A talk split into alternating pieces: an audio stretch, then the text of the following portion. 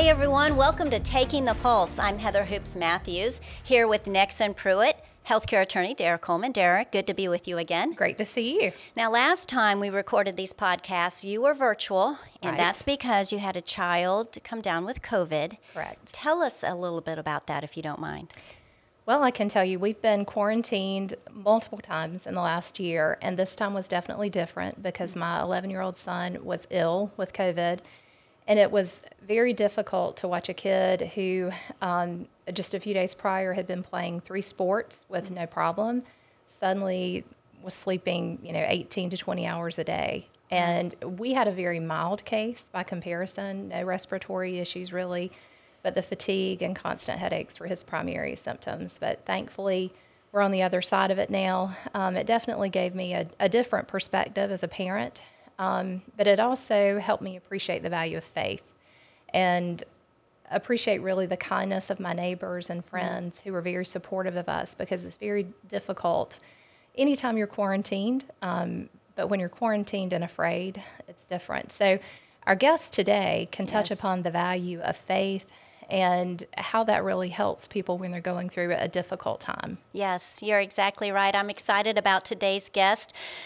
She unfortunately knows the devastation of COVID, but Reverend Stacy Lawton of the Medical University of South Carolina also knows what can bring great comfort. So stay with us up next on Taking the Pulse.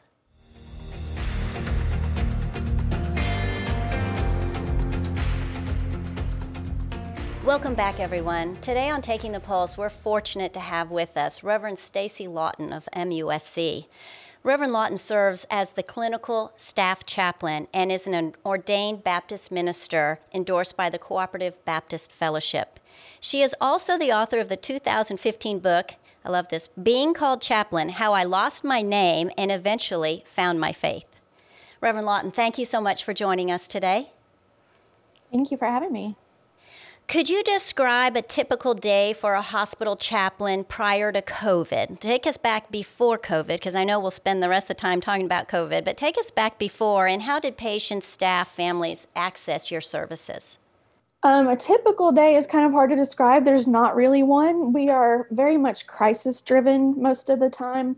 So we go where we are called. Um, we get calls from doctors, nurses, other staff very often because maybe a patient has just gotten a, you know a life changing diagnosis and the doctor or nurse can put in a spiritual care consult so that we can talk with them um, about that. A patient's family member may be screaming and crying in the hallway, and security calls us to go with them to see how we can help bring calm and comfort to that situation. Um, or a family may request us because they are facing decisions about whether to leave their loved one on life support and want to talk through the implications of that in terms of their religious beliefs. Or a new doctor might call us because she's going to make her first death notification to a patient's spouse and wants our support for her as well as for the spouse. Um, so we get those kinds of calls. We are also part of the trauma team. So every trauma that comes into the emergency room, car accidents, shootings, stabbings, those kinds of things, we're automatically there. Um, but if those kinds of emergency calls are not happening, then we would, um, in pre COVID days, be making rounds on the units, just sort of checking in with staff. Are there any patients that we need to be aware of? Anybody who might need a visit? Um, and then going through the waiting rooms, you know, um, touching base with families there, especially outside the ICUs and the operating room to check in with those family members. So, really, what MUSC understands is that healthcare needs to focus on the whole person, not just the physical aspect, but we know that emotional and spiritual health definitely impacts physical health. So there are lots of different reasons that a chaplain might be called, and um, lots of different ways that people could access spiritual care. Reverend Lawton, how did COVID transform your role within the MUSC framework? How did families, patients, and staff members access your care after the pandemic hit? Because access to healthcare, access to all those services drastically changed after the pandemic um, commenced last March. For just like for everybody, life sort of changed overnight for us last March. And um, for a while, there was no visitation at MUSC at all. So those waiting rooms were completely empty. It was really eerie.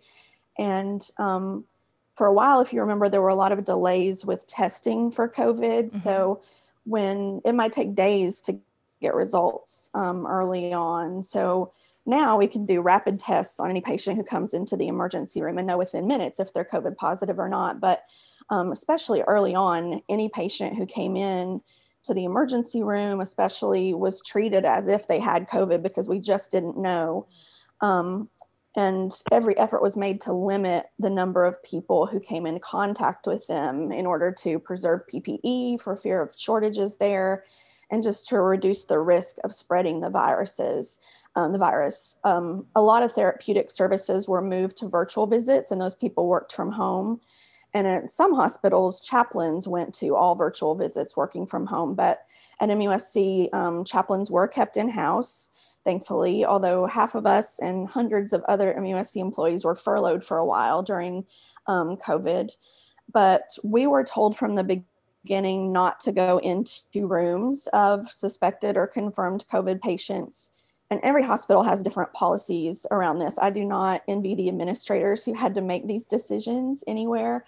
Um, but the thinking at MUSC was that we could potentially be vectors of infection we have such a small number of chaplains for a large campus and every one of us works all over campus so 10 minutes after i leave the covid unit i might get called to the neonatal icu to visit with the parents of a fragile premature baby or get called to the oncology unit for a cancer patient with a compromised immune system. So i respect the the wisdom of those policies that decided that we need to limit chaplains exposure.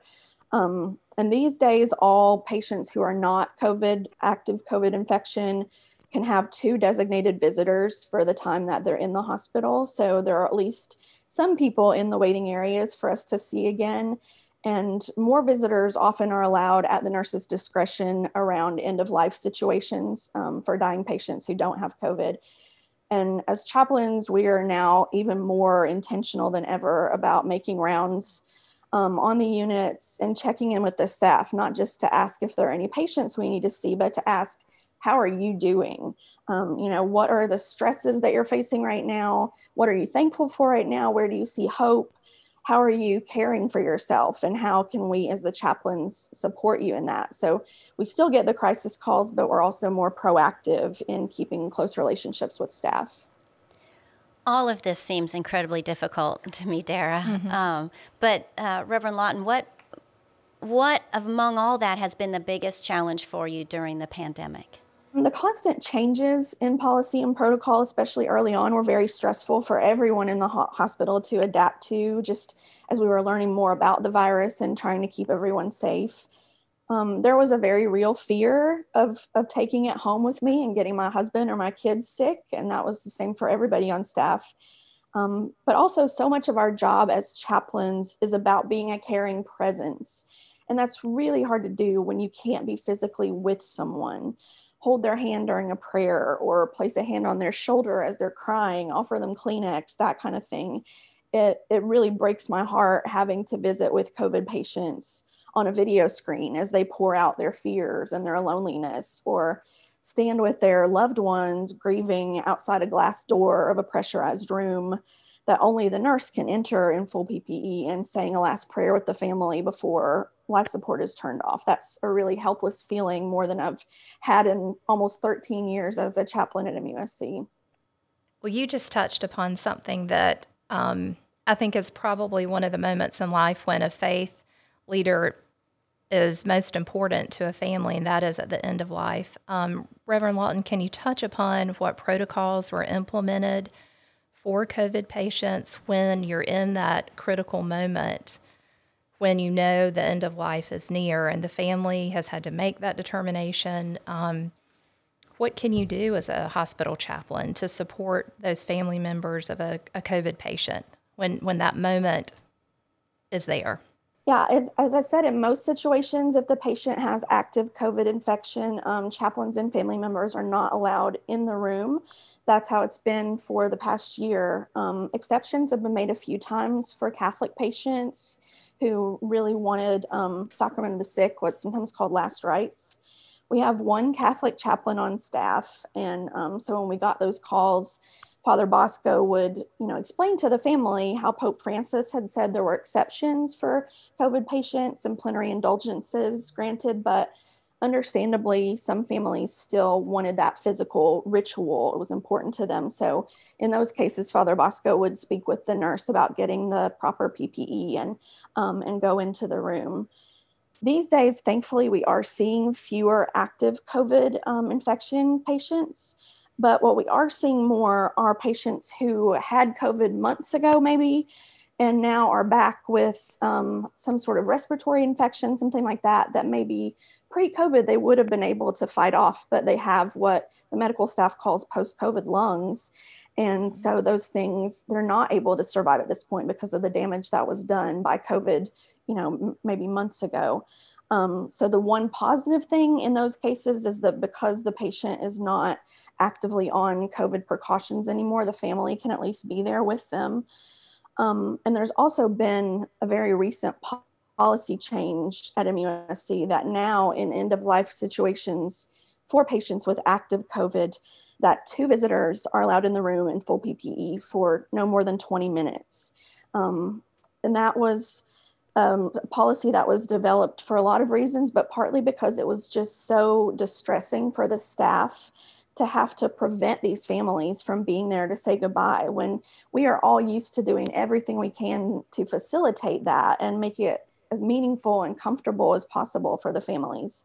So we're all doing our best to find the balance of safety and compassion. Um, it's hard. Everyone is exhausted, and there's there's certainly a light at the end of the tunnel now as more people um, are getting vaccinated and we're seeing new infections go down. But we are not out of the woods yet. So everyone, please continue to mask and social distance and get vaccinated when it's your turn.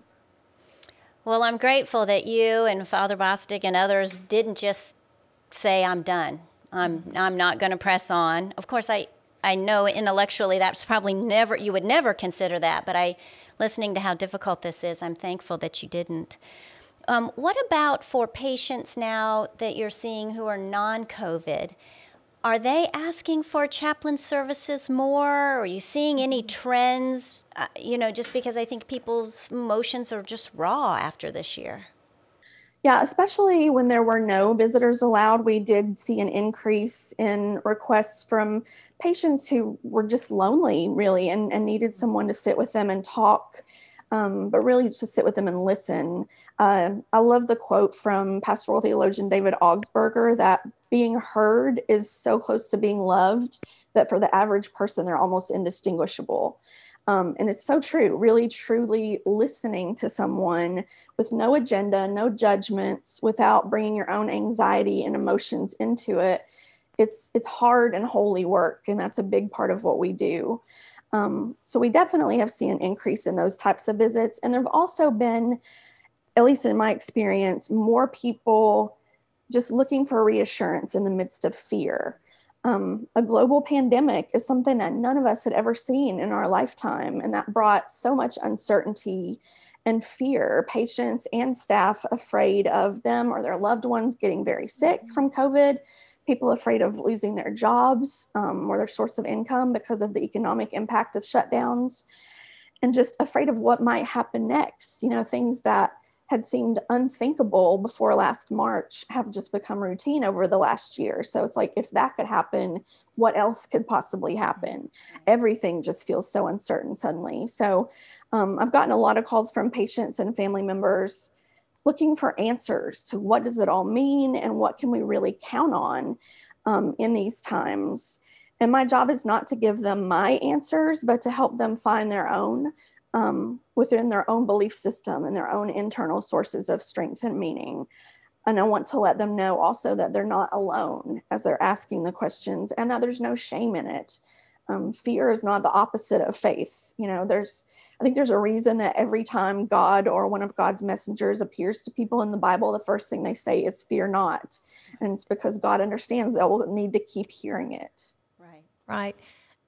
I, am just curious, you know, with only nine full time chaplains in an organization as large as MUSC with a diversity of needs as great as those you've just described, how do you and your team maintain your source of hope and your source of energy so that you can continue to serve those who need your support? Yeah, it's not always easy for sure, um, but we are good at supporting one another um, on our team.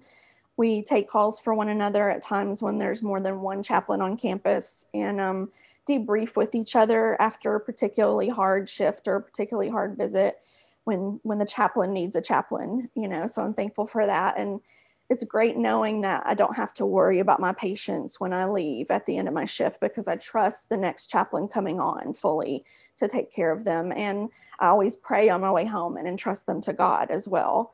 Um, I make sure that my days off are really days off and do things that I enjoy, whether that's taking a long walk with my dog or sitting and reading on the porch swing, watching a funny movie with my husband, or playing silly games with the kids, just really unplugging um, I keep a gratitude journal and I try to meditate regularly.